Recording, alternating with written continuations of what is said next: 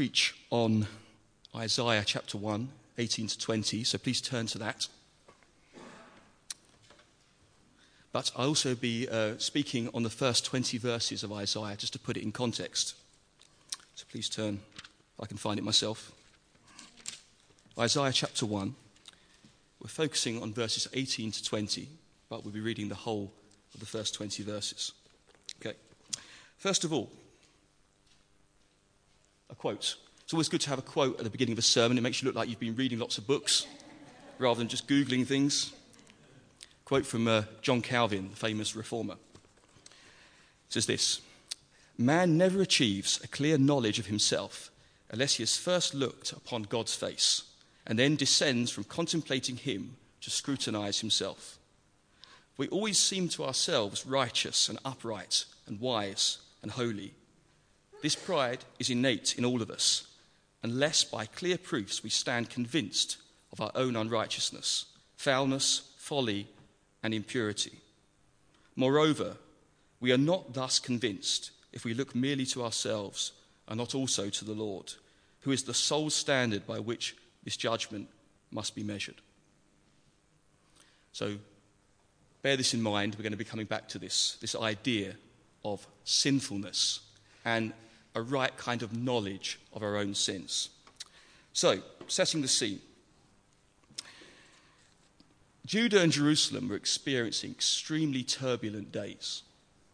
You may think that in our country today we have a lot of turbulence and many problems. Well, these are nothing by comparison to the problems that Judah was experiencing. And for those people living there at the time, for the Lord's people, this was a deeply concerning situation, deeply troubling, traumatic, and very painful. And this is the context in which Isaiah chapter 1 speaks of, is written in. So I'm going to take you through the first 20 verses just very briefly to set the context of what Isaiah is saying here, what the Lord's saying through Isaiah. Okay? Verses 2 to 4. Now, this is, I've, I've termed this the Lord's soliloquy. Can anyone tell us what a soliloquy is, please? Soliloquy, sorry. Soliloquy. Bit of a faux pas. Soliloquy. What is a soliloquy, Phil? Tell us what it is. Yes. Thank you, Maria. A monologue. So, in a, in a play, somebody will be speaking regardless of the hearer. They'll be speaking aloud their own thoughts, their thoughts and ideas. And here is the Lord speaking, not so much to his people, but about his people. Hear, O heavens, listen, O earth, for the Lord has spoken. I reared up children and brought them up, but they rebelled against me. The ox knows his master, the donkey his owner's manger, man, uh, manger sorry, but Israel does not know, my people do not understand. So this is the Lord speaking about his people. And he makes his case to his wayward covenant people. Now, the Lord's people, as you know, were covenant people with the Lord God. And the Lord had said to them, There are certain conditions by which I will bless you. If you obey my covenant and you obey the demands of this covenant, I will bless you and enrich your land and bless your country. But if you do not obey me, then there will be all kinds of catastrophe and judgment poured out on your land. And this here is a picture of God's broken heart as he looks upon his wayward people who have broken his covenants. And he is grieving over them and he's talking about them with great sorrow in his heart. For 700 years, the people had been in the land of Israel with all these magnificent promises. And yet, time and time again, they had failed the Lord. They had broken his covenant and they had rebelled against him. They had not kept their side of the bargain. And in Isaiah, we read about a whole litany of sins which the people had committed against the Lord oppression, murder, idolatry, to name just a few. You name it, they were doing it. Okay? A huge amount of sin was being committed by the people. Verse 3 here the, the ox knows his master, the donkey his owner's, owner's manger. The idea here is that even, even a dumb beast, a dumb animal, knows his master and is obedient. But the people of Israel, who had so many promises and so much blessing, did not know their master and their Lord. Okay? So that's the Lord's soliloquy. Okay, four, a shameful picture. So this is verse four. Our, our, sorry, our sinful nation, a people loaded with guilt, a brood of evildoers, children given to corruption. Have you noticed here the terms are very scathing of the people of Israel? A people loaded with guilt, a brood of evildoers. This reminded me very much of John the Baptist when he said a brood of vipers, this idea of a nest of snakes, but here a nest of evildoers. Children given to corruption. The law is extremely scathing about his people, isn't he? A people loaded with guilt. The idea is a beast here that's been loaded up, a pack horse, or whatever it was, a camel loaded with sin, almost unable to bear the weight of that sin. Verse 5, a plaintive question. This is the Lord crying out, addressing his people. Why should you be beaten anymore? Why do you persist in rebellion? This is the Lord. You can just imagine the cry of the Lord's heart here. Why do you persist in doing harm to yourselves? You know, if you would cease your, your wickedness and turn back to me, I would stop your affliction. And yet you persist. But why are you doing this? Why wouldn't you turn back to me in repentance? The idea is that they are the author of their own problems, but like so many people, they refuse to acknowledge it. And that is a very sad situation to be in. Verse 6 a pitiful description. Listen to this and try and imagine the kind of imagery that's being used here, okay? From the sole of your foot to the top of your head, there is no soundness, only wounds and bruises and open sores, not cleansed or bandaged or soothed with oil. The idea here, the picture here is of somebody who's been beaten up, who's taken a savage beating, and they're covered in bruises and sores, weeping sores, not cleansed or bandaged, and somebody who's coming back for more and more beating because of their wickedness and disobedience. This really is a pitiful picture, a very graphic description of the sinfulness of the people. Now, in verses 7 to 9, we see a description, a graphic description of the land and the people under judgment. Now, I want you to try and envisage some of the horror that, that would have been encountered in Israel, in Judah at this time, okay? So, look, your country is desolate, your cities are burned with fire, your fields are being stripped by foreigners right before you, laid waste as when, when overthrown by strangers. The daughter of Zion is left like a shelter in a vineyard, like a hut in a field of melons, like a city under siege. So, we get an idea, don't we, of the kind of devastation the Lord was bringing on his land. There were invaders from all sides, flaming cities and devastated fields. Very frightening and unpleasant situation for people to be in, especially those who knew the Lord. And the people of Israel, of Judah, who had had so many promises and such blessing in the past, were in danger of being wiped out and eradicated as a nation. What a horrible position to be in. Tragic and pitiful, and yet entirely their own faults. Now it gets worse. 10 to 17. Hateful religion. The multitude, uh, verse 11, the multitude of your sacrifices, what are they to me, says the Lord? I have had more than enough of burnt offerings, of rams and the fat of fattened animals. I have no pleasure in the blood of bulls and lambs and goats.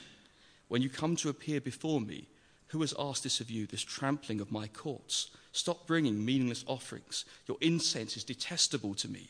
New moons, Sabbaths, and convocations, I cannot bear your evil assemblies. I think one of the most shocking things about these verses is that the people of Israel, of Judah, despite the fact they were suffering so much, and so they were so sinful and wicked and wayward, they were still calling on the Lord. They were still going for all their kind of religious rites and rituals, making sacrifices, convocations, all these kinds of assemblies. They were very religious. And they were calling on the Lord, in a sense. Perhaps for deliverance. I can't really see why else they would have been calling on the Lord. I mean, they, they, certainly didn't love him. They weren't loyal to him. Why were they calling on him? Surely it was to, to gain deliverance from their enemies and this devastation that was being wrought on their lands. Perhaps like some kind of pagan deity they were trying to buy off the Lord or bribe him by their sacrifices. Great multitudes of animals killed to try and placate the Lord and make him look upon them with favor. You know, friends, this kind of religion is at best pointless and at worst repugnant to God. God says here he hates their assemblies. He hates them. Can you imagine what it must be like to, to have the Lord say, I hate your assemblies? Religion without obedience is hateful to God, without devotion to the Lord, without faith. And I think that's quite sobering, isn't it? I remember um, when I was in Ukraine uh, Easter, I went to the Orthodox Cathedral just to see the spectacle. You know, thousands of people turned out for the, the party of the year, midnight service. Um, I went there with my friend, my Ukrainian friend, and he said to me, Look, I saw a bunch of heavy set men walking up to the front in leather jackets with, you know, the mob, the local mafia. And they, they're coming up to the priest for their blessing once a year for Easter. And so um, it was a bit of a joke, but isn't it, isn't it sad isn't it, when people go to God to try and pay him their dues, or go to him when they want something from him, but actually have no intention of obeying him? Isn't it repugnant when people go to church or go through religious rituals and call upon the name of the Lord, perhaps even sincerely, but yet have no intention of obeying him, bowing the knee to him? And that's exactly what was happening here, and the Lord hated it. When someone says to, often I hear people say to me, you're, you're, a very religious person. When they say you're very religious, what they normally mean is that you're kind of involved in religious activities. You go to church, um, you pray, you read your Bible. I would prefer to be known as a religious person, as a Christian person, because of the way I live my life, not because of my rituals, because of my acts. You know, it's very good that we come to church. It's very good that we're part of a church, that we read the Bible, that we sing songs of praise, that we pray to the Lord. But these things are not themselves, not enough in themselves to make a person religious, religious, right with God. Jesus spoke to the Pharisees in Matthew 24. He says this You have neglected the more important matters of the law justice, mercy, and faithfulness. You should have practiced the latter without neglecting the former. The Pharisees were perfect examples of this extremely religious, devout, pious, pious in the extreme and yet the Lord had nothing good to say about them. And he says, Well, you shouldn't have neglected those rituals, the observances the Lord required. That's very good. But what about the most important matters of the law? The things which please God mercy, justice, obedience. Without those, this piety, this religiosity is useless and doesn't please God. Now, let's move on. Verses 16 to 17 the Lord's remedy.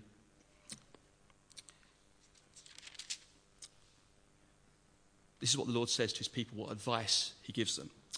Wash and make yourselves clean. Take your evil deeds out of my sight. Stop doing wrong. Learn to do right. Seek justice. Encourage the oppressed. Defend the cause of the fatherless. Plead the case of the widow. Uh, didn't mention this bit at the end of verse 15. Your hands are full of blood. Wash and make yourselves clean. This is the advice of the Lord. Repent, turn back to God, and start obeying Him. If you want to be heard, if you want to be delivered, turn back to the Lord in faith and obedience.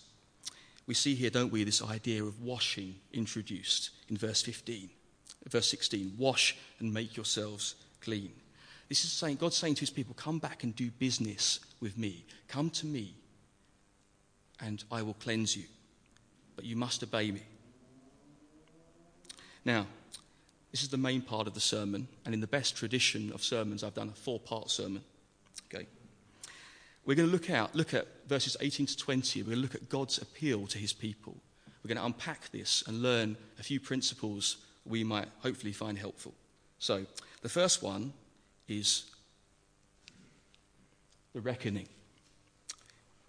Verse 18 Come now, let us reason together, says the Lord. These verses might be translated better. Let's come to a legal decision. Let's come together, let's meet together, and let's discuss the matter, and let's come to a decision, to a conclusion about the state of the problem. I want to point out to you as well the Lord's mercy and kindness to his people. Have you noticed that? The Lord doesn't come with a big stick, he doesn't come to judge in this instance, but he comes in a very reasonable and merciful way to his people, doesn't he? Come, let us reason together. Let's draw together. Let's consider the matter together. God is slow to anger, rich in mercy, abounding in love. He doesn't come straight away to strike down people, He gives them a chance to put right the situation, to repent and turn to Him. God is always like that, and God is still like that to this very day. And this is music to a sinner's ears to hear the Lord saying this. You're not judged instantly. Come to me. Let's put this right. There's still a chance to make amends. There's still a chance that the day might be saved. No discerning or wise person would ignore this offer from the Lord. Only a fool would spurn this. The Lord saying, Well, this is a serious problem, but come to me. We can put things right. This reminds us very much of Jesus, doesn't it? When Jesus came to the world, he didn't come to judge people, but he came to save people. Consider the kindness, the mercy of Jesus when he came. He was exactly like God in this picture here. He came with kindness, he came to reach out to people, he came to speak the truth about their condition. And yet he came with gentleness and with a smile, with kindness, with mercy, calling people back to God in repentance. Jesus always highlighted and defined the problem of sin.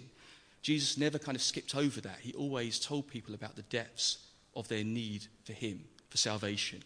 And yet He came with this idea of let's settle the matter, let's reason together. God is calling you. This is the day of grace, not the day of judgment. Now, part two the problem. Let's look at the problem the people of Israel, people of Judah, were facing here. Though your sins are like scarlet, they shall be white as snow. Though they are red like crimson, they shall be like wool. The Lord's verdict on sin is that sin is serious. Sin is not to be trifled with. Sin is not some kind of minor misdemeanor that can be disregarded. Sin causes damage. Sin separates us from God. Sin is abhorrent to God. God gives a scathing verdict about their spiritual condition. What would he say about your spiritual condition today or my spiritual condition? There's a picture here, a very graphic picture of somebody who's been caught red handed in a murder. I don't know if you've ever seen a murder. Hopefully, you've never seen one. I've never seen one. But imagine the horror of discovering a murdered corpse, you know, like Cluedo somewhere, you know, Colonel Mustard in the library with the lead pipe. Some horrible, graphic corpse and a murderer standing there, his hands and clothes covered with blood. It's actually, you know, we see these, these detective programs all the time. They're kind of a bit innocent and a bit silly sometimes, you know, Midsomer Murders. Actually, it must be horrific to see a murder. This is a revolting picture. We should not let the enormity of it pass us over. When I say this, people think I'm joking. I've actually got a medical phobia, and you'll probably laugh. I've got a phobia of fish bones. If someone was to put some fish bones there, I'd be out of this building like a shot. I cannot stand fish bones for some reason. That's just the way I'm wired up. But it's so revolting to me, so disgusting. Um, good to know. Don't get any ideas. Imagine, imagine a beautiful room somewhere in some stately home. Lovely, you know, um, William Morris furnishing, you know, beautiful kind of room, beautifully decorated, very tasteful. Imagine someone desecrating that room with blood and guts and excrement and gore. A revolting picture. You open that door expecting to see a beautiful room. You recoil in horror. it's disgusting. You run out of that place. That's the idea here. Somebody absolutely polluted by sin.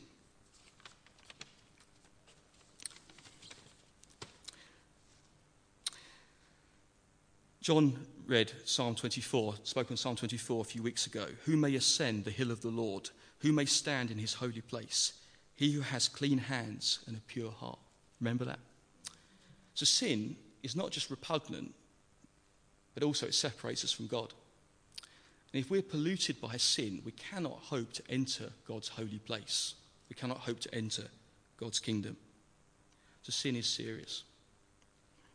I want also to point out today the Lord Himself has the prerogative of deciding what sin is. Okay? Human beings do not get to decide what sin is. God decides what sin is. Okay? He makes it clear. When God gives his verdict on sin, nobody can dispute with him. Nobody can say, Well, God, I don't think you're right about that. Actually, I've got my own definition of sin. A few weeks ago, I went to a debate um, with the Brighton Humanist Society. Lindsay and John were there, Christopher was there, a few others were there. And there was a lady there who was a multi faith minister. I don't know where they find these kind of people, but she was there and she was um, talking about sin. And she said, Well, there's no such thing as sin. And sin is what you make, make it to be. Sin could be almost anything. If you think it's a sin, it's a sin for you. There's no idea that's kind of an objective standard by which to measure morality. What does that mean? Basically, that means if we take that line of view, then basically we're, we're a law unto ourselves, aren't we? We decide what sin is. And that's an extremely popular view in our society. But what God says is sin is what matters. There's an objective standard, God's law given to us in His holy word. Without that, morality is simply a matter of consensus or personal opinion. I don't really see, if you're an atheist, how you can really say there's any kind of objective standard by which to measure morality. Many people would not recognize the seriousness of sin. They would not agree with God's verdict against sin. They would say, well, you know, my, my life is clean. And if it's not that clean, I'm sure I can clean it myself. I can make amends for my sin by my good deeds. But sin is a lot more serious than people think. Come back to that quote from Calvin. We always see, seem to ourselves righteous and upright and wise and holy. This pride is innate in all of us, unless by clear proofs we stand convinced of our own unrighteousness, foulness, folly, and impurity. And Calvin there is very wise. He, he notices that in the human heart there's this tendency to justify ourselves and say, you know, my sins aren't crimson, they're not scarlet, my sins are white, or you know, perhaps a bit pink here and there, but they're not scarlet. But he says, no, actually, according to God's definition, our sins are extremely bad. I would like to put it to you tonight if we were to assemble here the great and the good of our city, we started to speak about God's standards as outlined in His holy word about sin. I think people would be very uncomfortable, perhaps even quite angry. And I'm, con- I'm convinced of it. I think people would be, be, you know, have, be full of indignation if we started upholding God's standards. This week, one of our political leaders, um, Tim Farron, um, you know, very difficult position to be in. He was asked, Do you believe that homosexuality is a sin? And perhaps, I don't know, perhaps worried about his position, um, he, he refused to give an answer. Um, he said, Oh, I don't want to talk about that. I prefer to talk about politics. Now, can, we can debate all night whether that was right or wrong.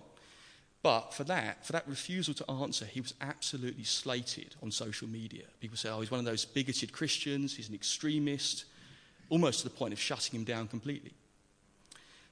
That's how the world sees sin today. Even the mildest suggestion that God's standard might be still enforced today is enough to get a baying mob of people absolutely indignant, furious that Christians dare to uphold God's standard. But listen, friends, sin is serious, but it needs to be spoken of. A cancer sufferer is very grateful, probably, to the doctor that diagnosed the cancer. Only a bad doctor would refuse to diagnose the cancer because he didn't want to upset the patient. But a good doctor, though it might cause great grief and distress, he would say, I'm afraid to tell you this, you've got cancer and you need to seek treatment if you are to be saved. And that's why we need to talk about sin. We don't enjoy talking about it, but it is necessary. Because if people don't know the need they have, the, the desperate state they're in, they will not seek a Saviour. And when they come to God without understanding that, the depths of their lostness, they will not understand grace. Preaching about sin magnifies God's grace because grace is only truly grace when it's given to, to undeserving people, to wretches who deserve nothing, who are lost, totally mired by their sin. If that is not preached about in churches, then people are shortchanged and deceived. Spurgeon, I can't go for a sermon without quoting from sermon. Spurgeon. He says, It's a mistaken kindness which refuses, refuses to set before people the peril they are in. Okay? We might think we're being kind to people by not speaking about it but actually we're not doing people any favours at all. We're leading them up the garden path, which leads to destruction. Poor Tim Farron, um, we need to pray for men like him. Later that same day, perhaps to get people off his back, he, he stood up and said, Well, actually, I don't think it's a sin. And that poor man, actually, he has um, compromised, in my opinion. He's compromised. He's gone against God's word and he's refused to accept the verdict which God's word gives us. He's refused to uphold biblical standards and he's muddied the waters and confused a lot of people. The more prominent Christians do this, the more it muddies the waters and confuses people. You know, friends, we need to agree with God's verdict. And this is a work of the Holy Spirit. Jesus said this When the Holy Spirit comes, he will convict the world of guilt in regard to sin and righteousness and judgment. Through the, through the proclamation of the gospel, when the gospel is proclaimed, the Holy Spirit works, and a major part of his work is convicting the sinner. And that's why when sin is made light of or not mentioned, you can be sure the Holy Spirit is not present in that place. The church has a duty to preach the law of God, the standards of God, holding up, as it were, a mirror to the people and saying, Look at this mirror, look how vile the condition is and saying, Come, flee to the fountain which can cleanse you, which is Jesus Christ. Let's go on to the promise. Sorry, I missed all this bit.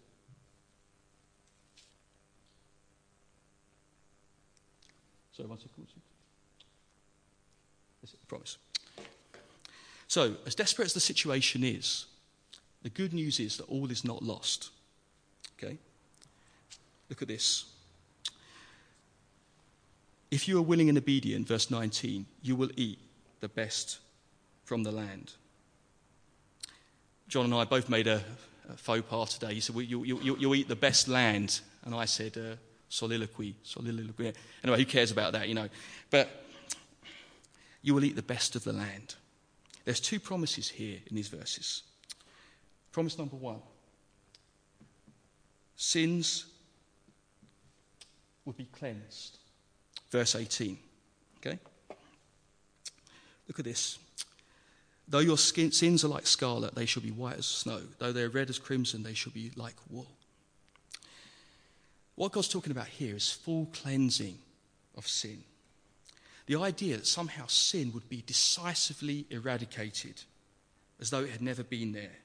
And this is emphatic, it will definitely happen. Have you noticed that the way God says this is, this is like a promise that will definitely happen. Though your sins are like scarlet, they shall be white like wool.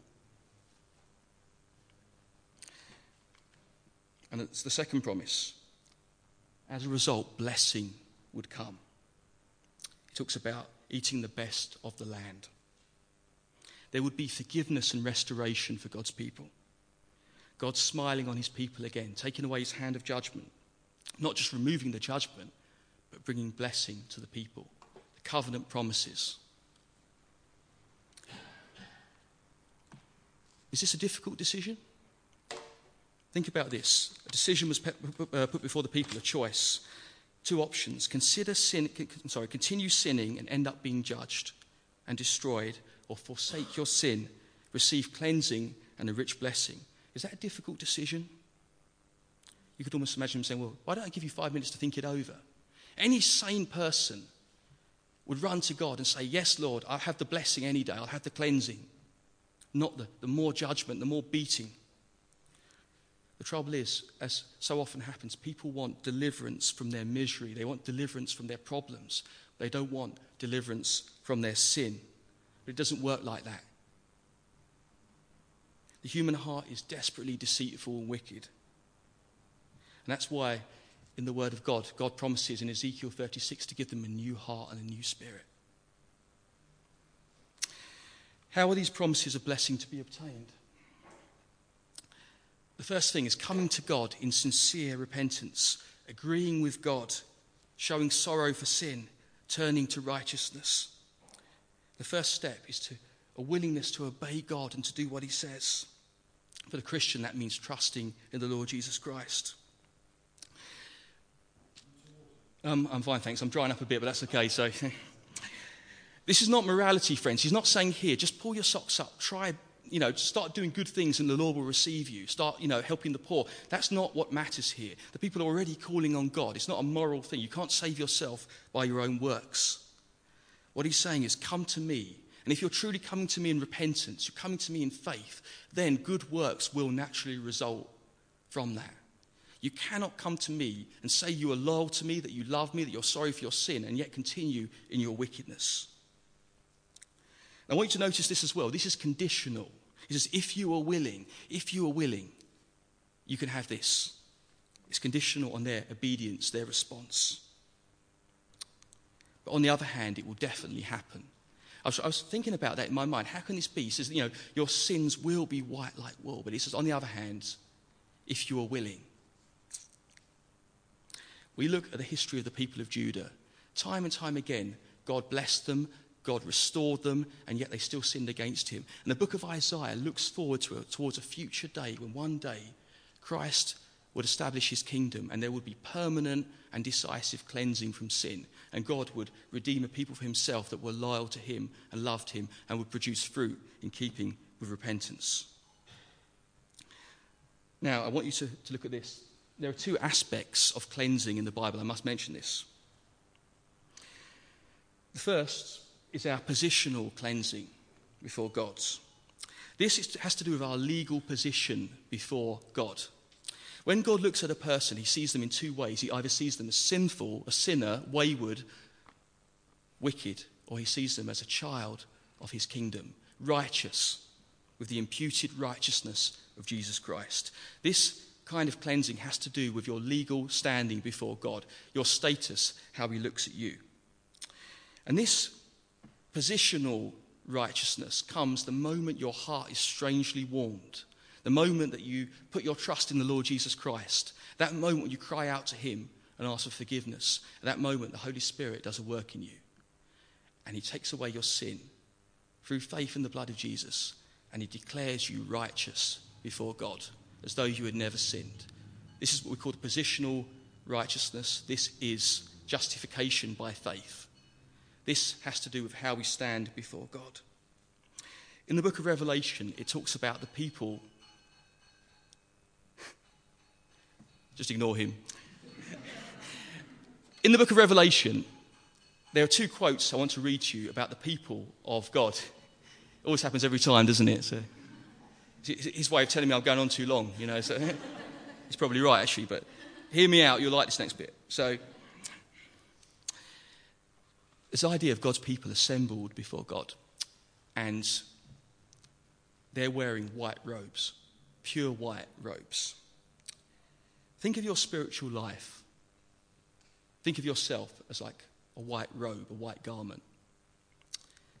That garment has been polluted by years and years of sin, disobedience to God. It's covered, like, like the garments in the Old Testament in, in Isaiah, covered in blood, absolutely scarlet with sin. With a garment like that, you're not going to enter God's kingdom. You can stand outside the gate of the city, you can knock on the door, you're not coming in.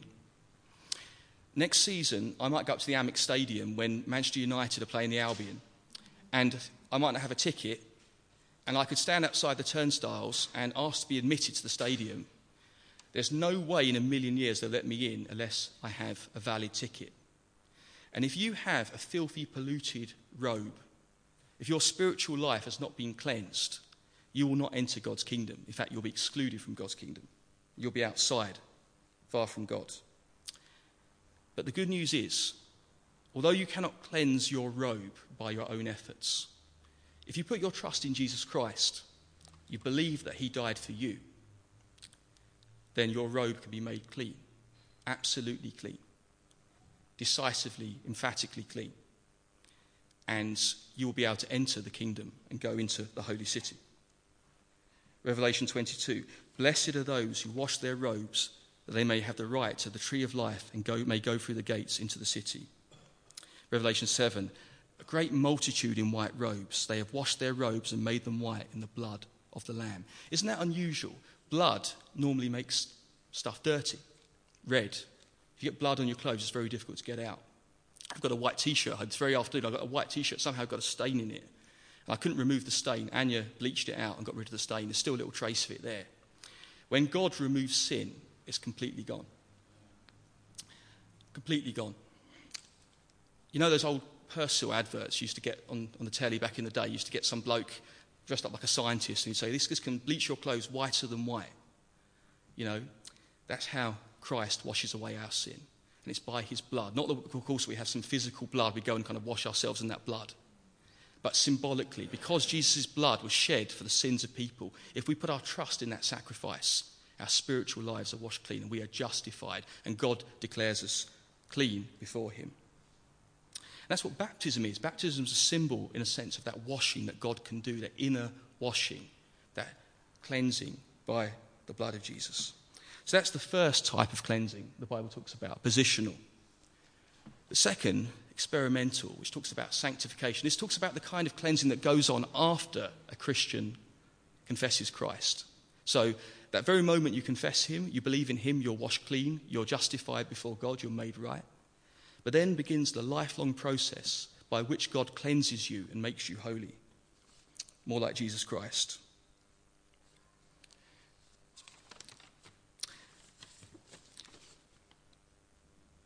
We're rescued from the dominion of sin.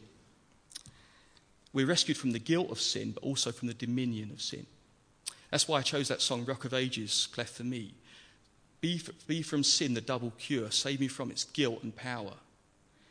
Jesus' blood cleanses us from our guilt, but it also cleanses us from the power, the dominion of sin, and enables us to live a life recreated to be like, like God in true righteousness and holiness.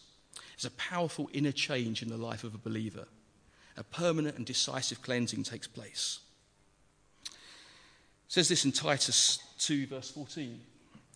Jesus gave himself for us to redeem us from all wickedness and to purify for himself a people that is very own, eager to do what is good. And that is true about a Christian.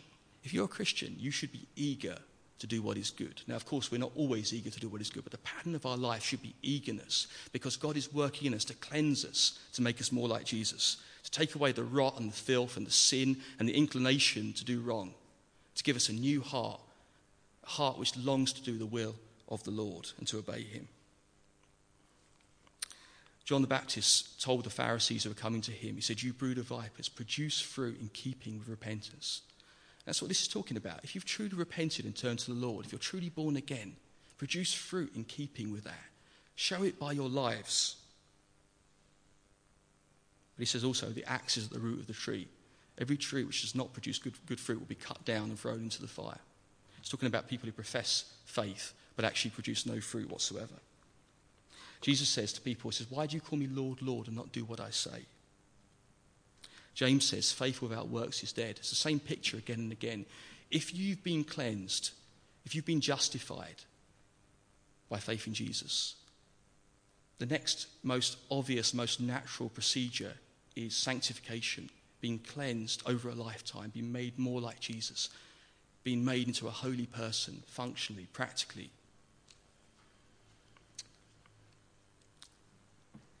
What does God's blessing look like? In Isaiah, he talks about the best of the land, eating from the best of the land. What does it look like for us? We don't have a physical nation, holy nation. We have a spiritual nation and spiritual blessings. If you're a Christian here today, can you honestly say that following the Lord Jesus has not brought you immense blessing in your life? Not necessarily deliverance from your problems, not necessarily material blessing. That's one of the biggest lies in the church today that somehow being a Christian fills your life with material blessing and prosperity. But spiritual blessing, all the things that God has promised in His Word. Hasn't He poured them out on you? Haven't you experienced that in your lives? Forgiveness, hope, peace, many, many other things. Deliverance from the slavery, the power of sin. Before you were a Christian, didn't you find that sin entrapped you? It got you into all kinds of problems. It messed up your relationships. It made you miserable. Perhaps it didn't for a while. Perhaps you enjoyed the pleasures of sin. But ultimately, it leads to nothing good. When you become a Christian, all that's wiped away.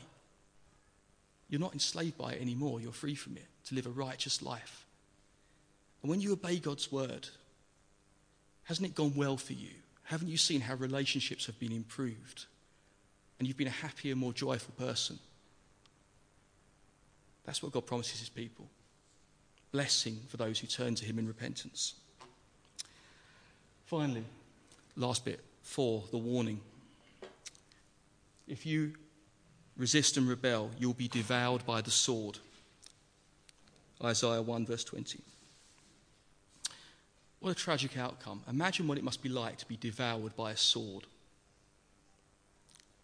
You can either eat the best of the land or you can be eaten up by the sword. Jesus, by the way, mentions something far more devastating He talks about the fire for those that do not repent and turn to Him. What God is saying to His people here, the people of Judah, if you think things are bad now, things are about to get far worse if you do not repent and turn to me. But It's not too late to change things. Is God just trying to frighten people? Is He just trying to provoke a response? No, He's not.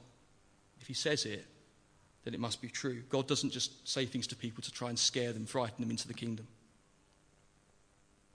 People say, well, if God is a God of love, He would never do this. He would never allow bad things to happen to people.